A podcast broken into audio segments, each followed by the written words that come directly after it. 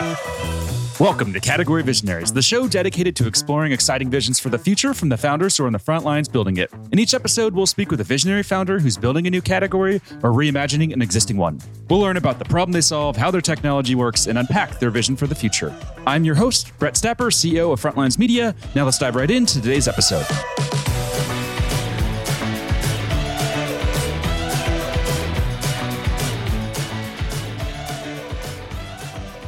Hey everyone, and thanks for listening. Today I'm speaking with David Siegel, CEO of Glide, an AI-powered no-code app development platform that's raised over 20 million in funding. David, thanks for chatting with me today. Pleasure to be here, Brad. Thanks for having me. No problem. So to kick things off, could we just start with a quick summary of who you are and just a bit more about your background? Sure. Well, my name is David Siegel. I grew up obsessed with computers. I guess I grew up in sort of the golden age of early internet, everyone getting email addresses, you know, right before the smartphone, tinkering with your own PC, installing Linux. I've always just loved technology and was fascinated by how people use computers. And I decided to pursue a career in computer science and study computer science in university, inspired by when I saw my grandmother get her first computer and start emailing us. I've just always been fascinated by how computers and technology, how they become relevant in our everyday life. So I studied engineering, but I also studied philosophy in school. I spent the first decade of my career doing open source and designing software development tools. So a little bit of a, a detour away from the concerns of everyday people designing tools for software developers. And yeah, then I joined a startup in San Francisco where we were building tools for people to build mobile apps inside of companies. We called these dark apps, but they were custom iPad and Android and iPhone apps being built by the hundreds within very large companies and for use by their employees, their partners, et cetera. They were not public. And Microsoft acquired that startup. I spent two years at Microsoft and then I got the itch with a couple of colleagues of mine to just jump back into the startup world and build something new. And we ended up building Glide. And Glide is sort of the culmination of all of that background I described and sort of rejoining my origin story of falling in love with this idea of technology for people uh, made more broadly accessible and Glide is what we think the, the future of software development could look like. Software developer tools that anyone can use to create powerful solutions for their business uh, and for other needs.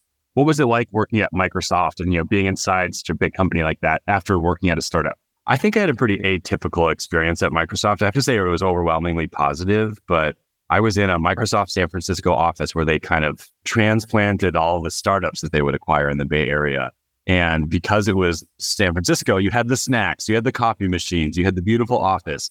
It's not quite like that at Redmond. They do have free soda, but it was much more of like a startup vibe.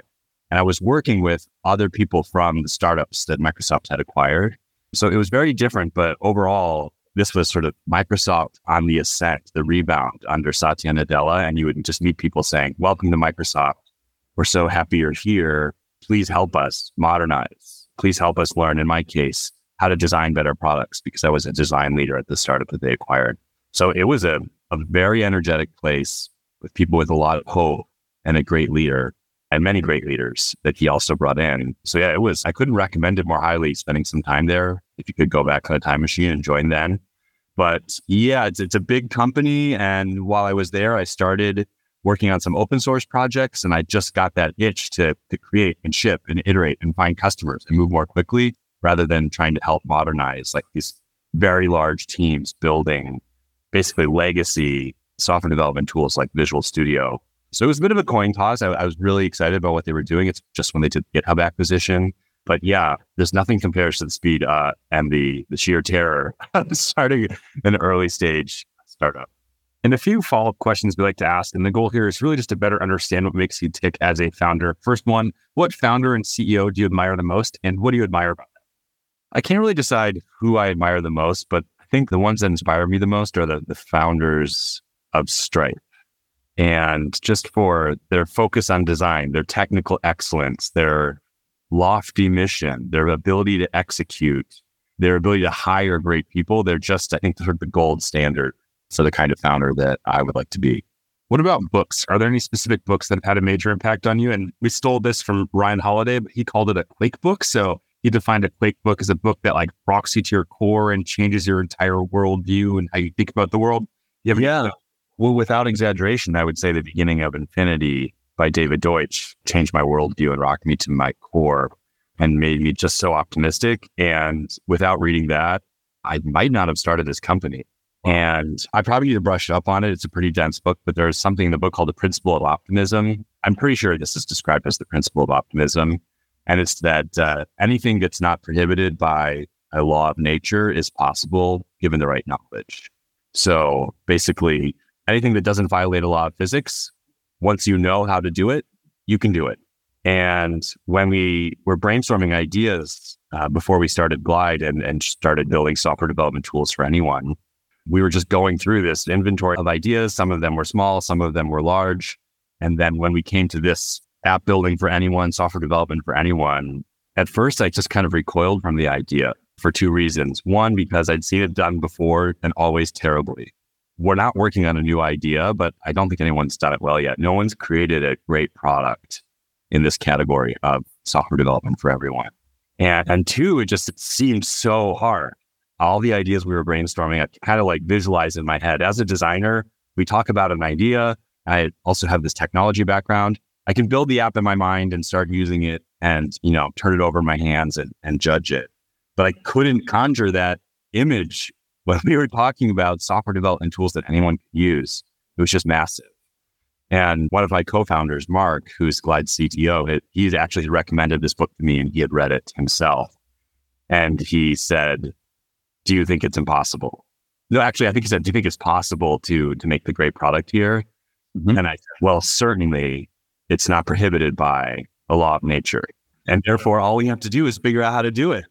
And then we can do it. And then we can fund it and hire great people. You know, there's, there's a lot more than, than just getting the knowledge. But yeah, I think that that book really changed my worldview at the beginning of Infinity. And I've heard it recommended by a couple other CEOs as well. It's becoming more popular in kind of founder circles. Nice. I haven't heard of that yet, but I'll add it to the Amazon cart right after the interview. Now let's dive deeper into Glide. So you've touched on a little bit, but maybe if we can just go a bit deeper. Can you tell us more about what the platform and what the product does? Sure. So maybe I can start with some simple analogies. We looked at spreadsheets. Spreadsheets are the most successful programming tool of all time. And you can sometimes people who are spreadsheet enthusiasts will refer to this graph that shows the world's most popular programming languages, like Java, C, C++, Python, JavaScript, and then they have, you know, Excel. And the Excel bar is like 10 times taller than the most popular programming language. It just, they don't even look like they should be on the same axis. So you have 2 billion people who use spreadsheets to organize information, to do calculations, to run their businesses. So this is a, a, an incredible success story for an accessible programming tool. Glide basically builds on top of that foundation by taking the spreadsheet concept and letting you build a user interface on top of the spreadsheet. So when you build a, a Glide app, you actually just take a spreadsheet that you already have, Glide analyzes it, and it constructs a responsive, contemporary looking, well designed app derived from that data and connected to it live.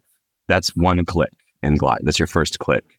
And if you don't use Glide, if you don't learn it and you don't customize it, the behavior, the artifact that you get from that first moment is whenever you edit that, you know, let's say you connect to Google Sheet whenever someone edits the Google Sheet, the data view in the app updates. So without even doing anything, you could share that app with a thousand people in your company. Maybe you picked a spreadsheet.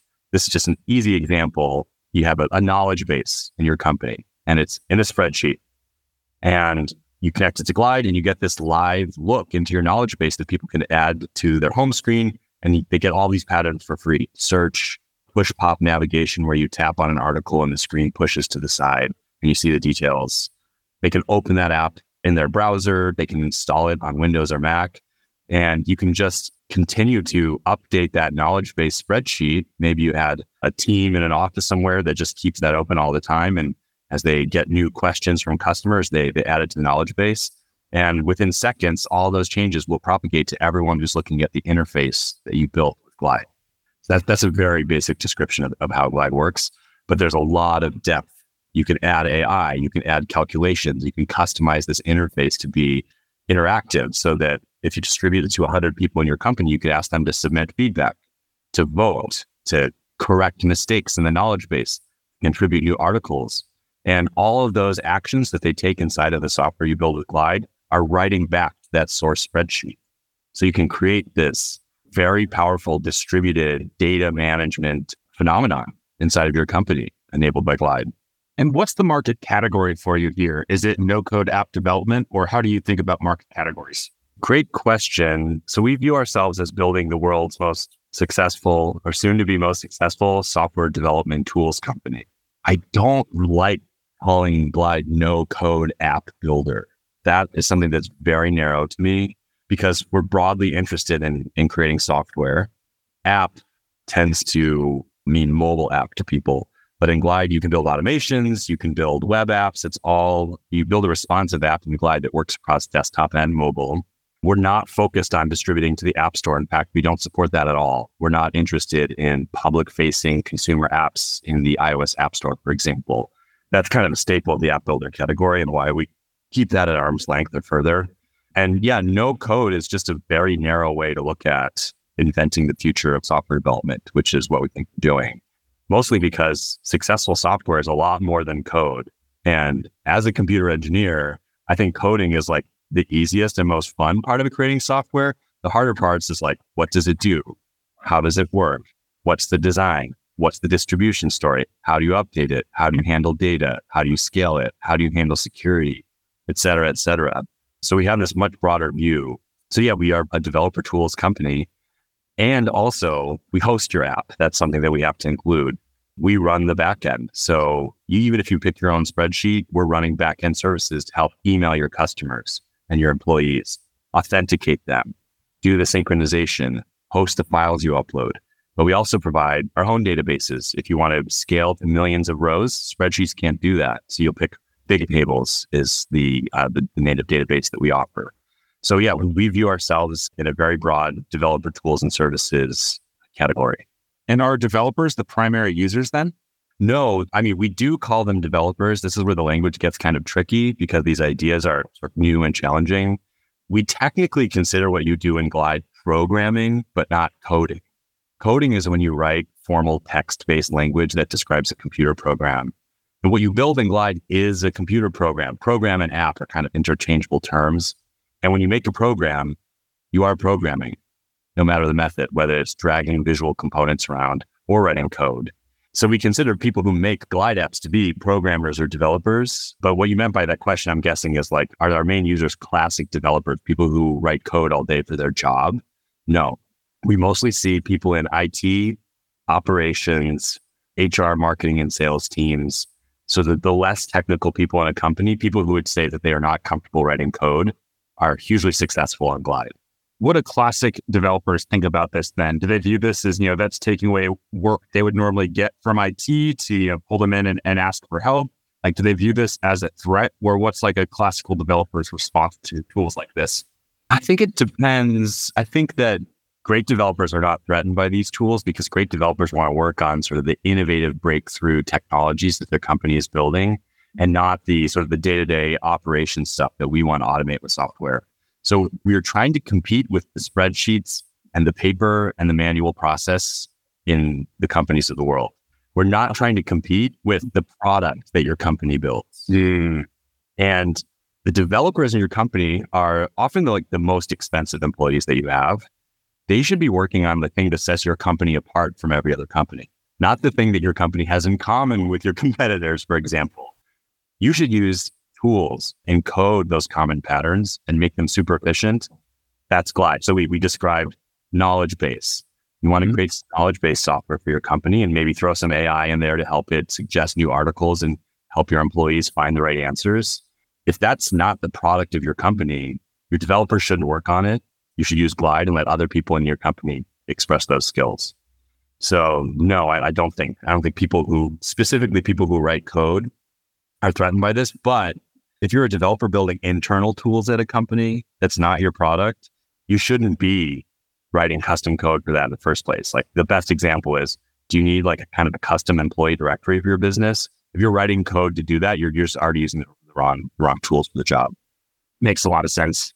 And can you give us an idea of the scale that you're operating at today? Our audience loves to hear metrics. So if there's any numbers that you can share that demonstrate the growth you're seeing, that'd be awesome to hear.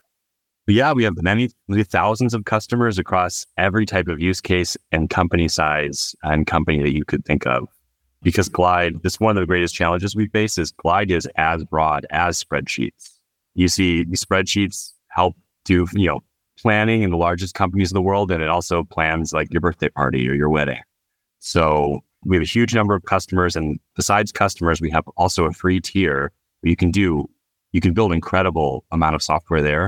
And we've had hundreds of thousands of people, and we, like I said, we call them developers, build at least. I think we're over two and a half million apps at this point. I have to check on the precise number, but yeah, hundreds of thousands of developers building millions of apps. So we've seen just incredible and very broad traction. And the challenge for us right now at, at our stage of the company, as we scale revenue, is really focusing on the best business uses Glide. So, like I mentioned, IT and operations, those are our largest and most successful and highest paying customers fall in those categories. So, you know, despite this really interesting broad adoption that we've seen, that's where our next focus goes. Do you wish you had narrowed that focus earlier on in the journey and gone from like everything to you know, narrowing it down to a few use cases? Or do you think that you had to follow this path that you followed of kind of doing everything to uncover those in the first place? We definitely picked a few areas to focus on early where like the product wasn't ready yet. And we learned what it would actually take to win those customers. But I don't I think it was all part of a necessary learning process. And ultimately we want to we want to have solutions and be a relevant product in many different verticals and different different types of company. So I think it's always a balance between our ultimate ambition to be something broad and work along spreadsheets in any type of business and how to show specific measured progress against specific types of customers that are successful early on. I think we're meeting the right balance.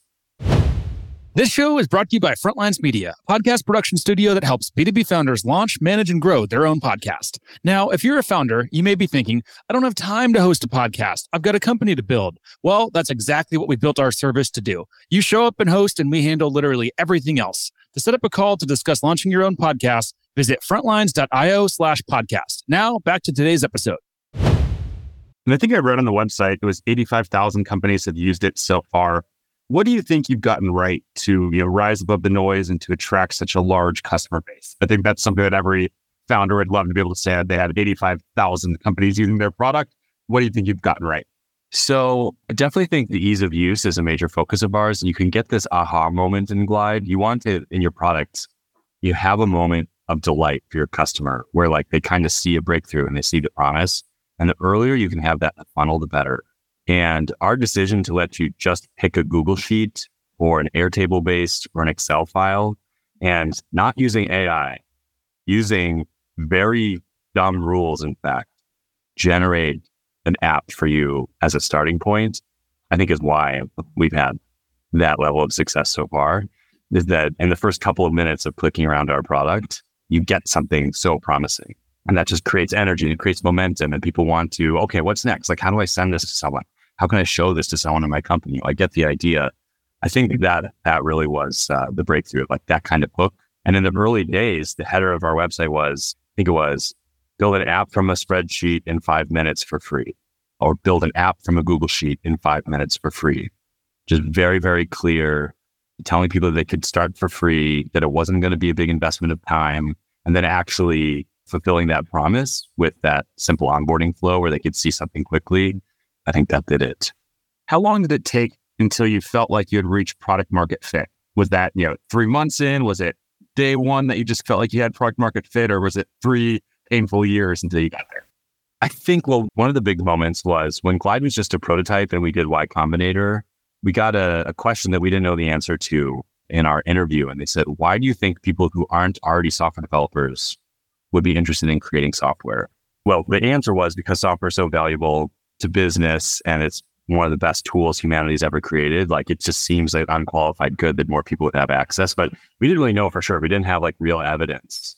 And when we launched Glide immediately, it's like February 19th, February 19th or 20th, uh, 2019, I think, we got an article in TechCrunch And we had a very simple version of Glide back then. And the response was just explosive. I think it was at that time, maybe like hundreds of people a day just creating, creating, creating, sharing. So that was a moment when we thought that the idea had legs. I wouldn't call that product market fit. Maybe that's like a sign of product fit. But yeah, I think the product market fit on, on a horizontal and ambitious developer tool like ours, this very much work in progress. We have, you know, public companies running significant operations on apps built by people who can't write code in their operations team running on Glide. And then we have people who still struggle to figure out how to use the tool or how to apply it. So I definitely, I wouldn't say that we've nailed it anywhere, but we've seen really promising signs of success to varying degree across many different customer types and companies. And with those early customers, or you know, early paying customers, what else did you do to really build that trust and credibility? And, and maybe let's focus on like the first enterprise customer. So I see you have Lowe's on there, Whirlpool, the PGA. Like, how do you build trust with companies like that and get them to give you a shot? I think that's something else that every founder really struggles with. Well, all of those companies started by just signing up for free and building their app. So we'll have a first conversation with the customer and they'll say, Yeah, hi, I built an app on Glide and 200 people at my company are using it. We're running X, Y, and Z function on it. So the product is selling itself. That's the product led growth motion. And I think some of those customers, especially, you know, when you see a logo like PGA sign up and start using the product, we just jump in early and we say, how can we help? Because we really want to get their story and we want to make a video. And it just in, in key sort of lighthouse customers. And one thing I did er, in early days, and I still do it, is just make myself accessible. Sort of join the call, hand out Zoom links, meeting links, get a lot of FaceTime with those customers and, and walk them through problems when they get stuck. And in the case of PGA, I was on site at the Ryder Cup, the first tournament where they were running seat management. Like that was the major use case. I think they were, when I went to Ryder Cup, I think they were running three different Glide apps to run the operations for that tournament. And one of those apps was developed on site on the first day when they discovered a problem. They made software right there on site and deployed it. So that was incredible to see but yeah, I was I was just there to make sure things went well. And if they if there was a problem with the server or there was some sluggishness or they needed a feature changed, you know, we were there to just make it happen.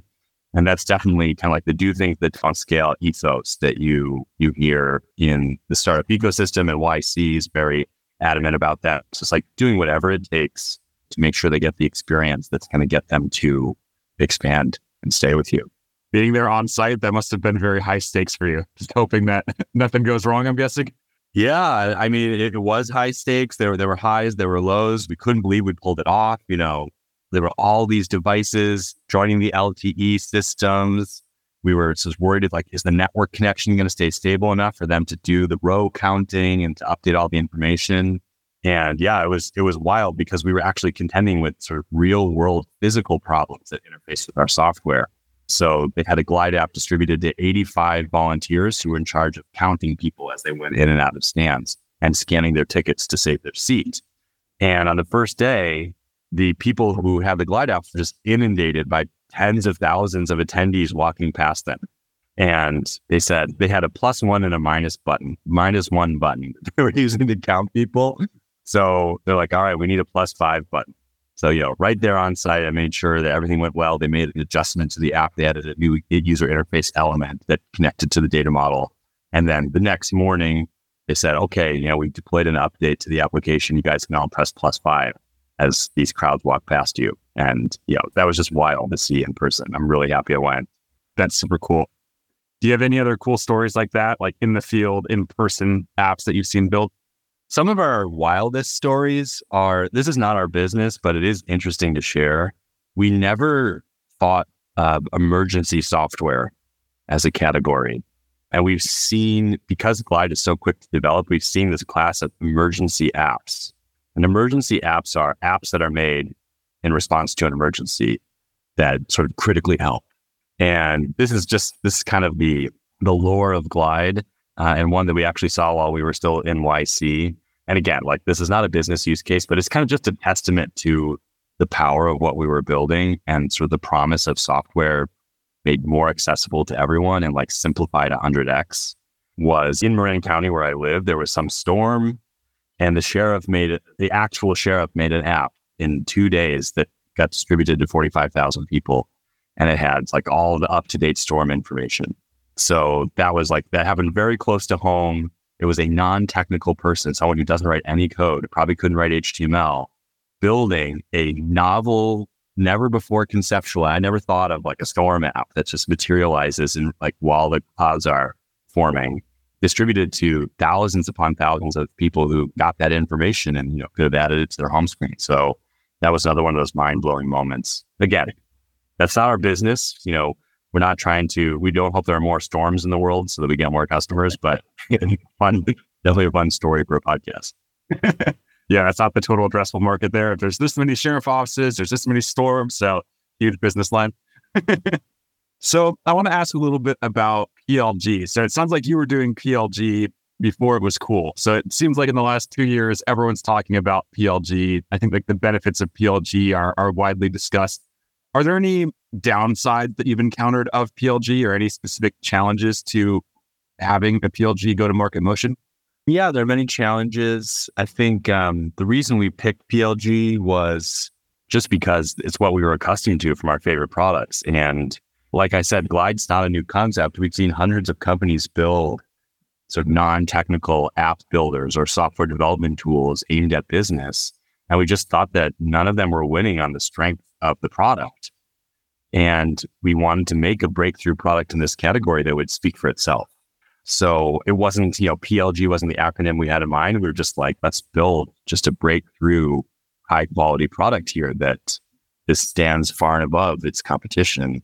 But yeah, I think one of the difficulties with PLG, uh, so our activation metric on Glide, we don't consider someone who signed up for Glide to be active until they've built, published, shared an app that has two or more monthly active users. So I don't know in like in PLG SaaS, I haven't heard, I haven't looked for one, but I haven't casually encountered an activation metric that is is more stringent than that. I'm sure they exist. I'm not I'm not saying we have the most stringent one, but it's just a high bar. So that is a challenge when you have a product that is is so complex. And you know, sometimes I, I have this acronym BYO PMF. It's just to bring your own product market fit. Like that's what our customers need to find within their own companies is product market fit for the solutions they're building on Glide. It's just it's difficult and they need all kinds of help from how do I structure the data and build the product and how do I add the right features to like how do I even make sure I'm building the right solution for my colleagues. So yeah, was, I think PLG on a on like B2B product, especially developer tool, is extra challenging. So we supplement that with sales assist. So our sales team is just of standing by when people inquire about our enterprise tier or we see a very special customer getting traction on our business tier so we'll reach out, help them, and try to give them even some more momentum. And I also think that you know PLG is also difficult with like novel concepts like Glide. You know, developer tool for non-developers. It's tricky to find the audience that's going to connect to that. So one thing we do is we have a lot of templates for all of our different use cases. So a lot of people will find Glide. They they're not searching for, you know, creating apps without code. They're searching for uh, the field sales app customizable knowledge base, pick up and drop off custom app. And then they find our landing pages for templates where they can preview a pre-built solution. So that's been really important uh, to make the PLG approach work. And we're not dogmatic about it. We are, I'm very proud that I think we're a quite practical company beside the fact that we picked what I consider to be the first or second most challenging software company to build, which is non-technical software tools. We also have a sales approach. We experimenting with outbound at this stage. And um, I think it's going to take all hands on deck and a hybrid approach to make something like Glide really scale. And last couple of questions for you. If you were starting the company again today from scratch, what would be the number one piece of advice you'd give yourself? One mistake I've made is we started all together, then COVID happened, and I kind of let a diaspora happen. I didn't think we had another choice. But of people moved out of San Francisco. I moved north of the city. So now we're a fully remote company. And I don't quite regret that. I don't, I don't know how it could have gone differently. I think um, we made the, the best choices for ourselves given the extraordinary circumstance of uh, the pandemic. But I realized just in the last six months or so that I've been sort of half hearted about operating as a remote company. I would describe myself as regrettably remote. But we weren't on the cusp of getting back together. I really needed to commit to making the company operate well remotely. So that's one thing I would change. I would have, when COVID scattered us to the winds, I would have said, okay, you are a remote company now. That is the reality. What's it going to take to keep people energized, keep them engaged, keep communicating, keep innovating? And we did that. We, we get together a lot and we have, you know, every Friday we have an all hands where I present. For a while, I tried creating a Monday morning kickoff video that just would announce in our general channel at 6 a.m. so everyone could get uh, even an extra boost starting out their week. We have a, a chatbot that every day at 6 a.m. sort of announces KPIs to the company. So there are these touch points and we get the team together, but that's one thing I would have changed is I would have taken more seriously how to be excellent as a remote company versus being sort of one foot in the remote category, one foot out. What do you think is the most important skill for a B2B founder to have to succeed in this environment? Well, grit. I think grit is the ultimate skill for any founder. And when you're just day to day operating a startup, there are highs, there are lows. You you don't make as much progress as you expected to. Sometimes you make more progress than you expected to, but you don't know why. So you don't feel you know super confident about it. It's not, it doesn't always feel super dialed in at the early stage. So I think just committing and just not second guessing your commitment to your own vision and just continue, like just always making incremental progress and celebrating the wins is really important. I think, you know, even the, the companies that we view as there are some companies that just were extraordinarily successful very quickly. It's almost seemed inevitable. And then there are other companies that we, from the outside, they seem to have had these very quick rise to success uh, but I think this, this, the reality is it's very hard in most cases. So sort of being determined and, and always moving forward and showing that to your company and inspiring them and bringing them with you and and keeping that energy going is is the most important thing. And final question, let's zoom out 3 to 5 years into the future. What's the vision? What are you trying to build right now? I mentioned it before. Today when you ask a random person in a company, what tool would you use to create a presentation? they can say PowerPoint or Google Slides. If you ask them, okay, you need to create a document, Word, you need to design a flyer, they might say Canva. Okay, you need to create software, you need to create an automation, you need to create a user interface, you need to create some software to solve problem X. Maybe they would either say, oh, you need to go hire a human expert who will do that for us at great expense and time or they'll say, oh, we have to go through some long procurement process and buy something off the shelf that's quite expensive. I want there to be a brand that everyone has in mind, and it's Glide. When you need to create software, it's Glide. Everyone reaches for that. Unless this is highly differentiated, you know, if you're creating some sort of autonomous drone swarm that's going to sort of build habitats on Mars, Glide is not going to have the patterns that express that use case. That's these are these fringe use cases where you're going to write custom code. But I think we have these brands in mind that we reach to when we want to solve problems. You need to edit a photo, use Photoshop. But I think the, you know, normal people who aren't super technical inside of businesses just don't have that brand in mind for when they want to create software. And our vision is just to be the answer to that question. Amazing. I love the vision. All right. We are up on time. So we're going to have to wrap here. Before we do, if founders want to follow along with your journey as you build and execute on this vision, where should they go? glideapps.com. Nice and easy. David, thank you so much for taking the time to chat. I've really enjoyed our conversation, and I know the audience is going to as well. So thanks so much for taking the time. Cheers, Brad. Thank you. This episode of Category Visionaries is brought to you by Frontlines Media, Silicon Valley's leading podcast production studio. If you're a B2B founder looking for help launching and growing your own podcast, visit frontlines.io slash podcast. And for the latest episode, search for Category Visionaries on your podcast platform of choice. Thanks for listening, and we'll catch you on the next episode.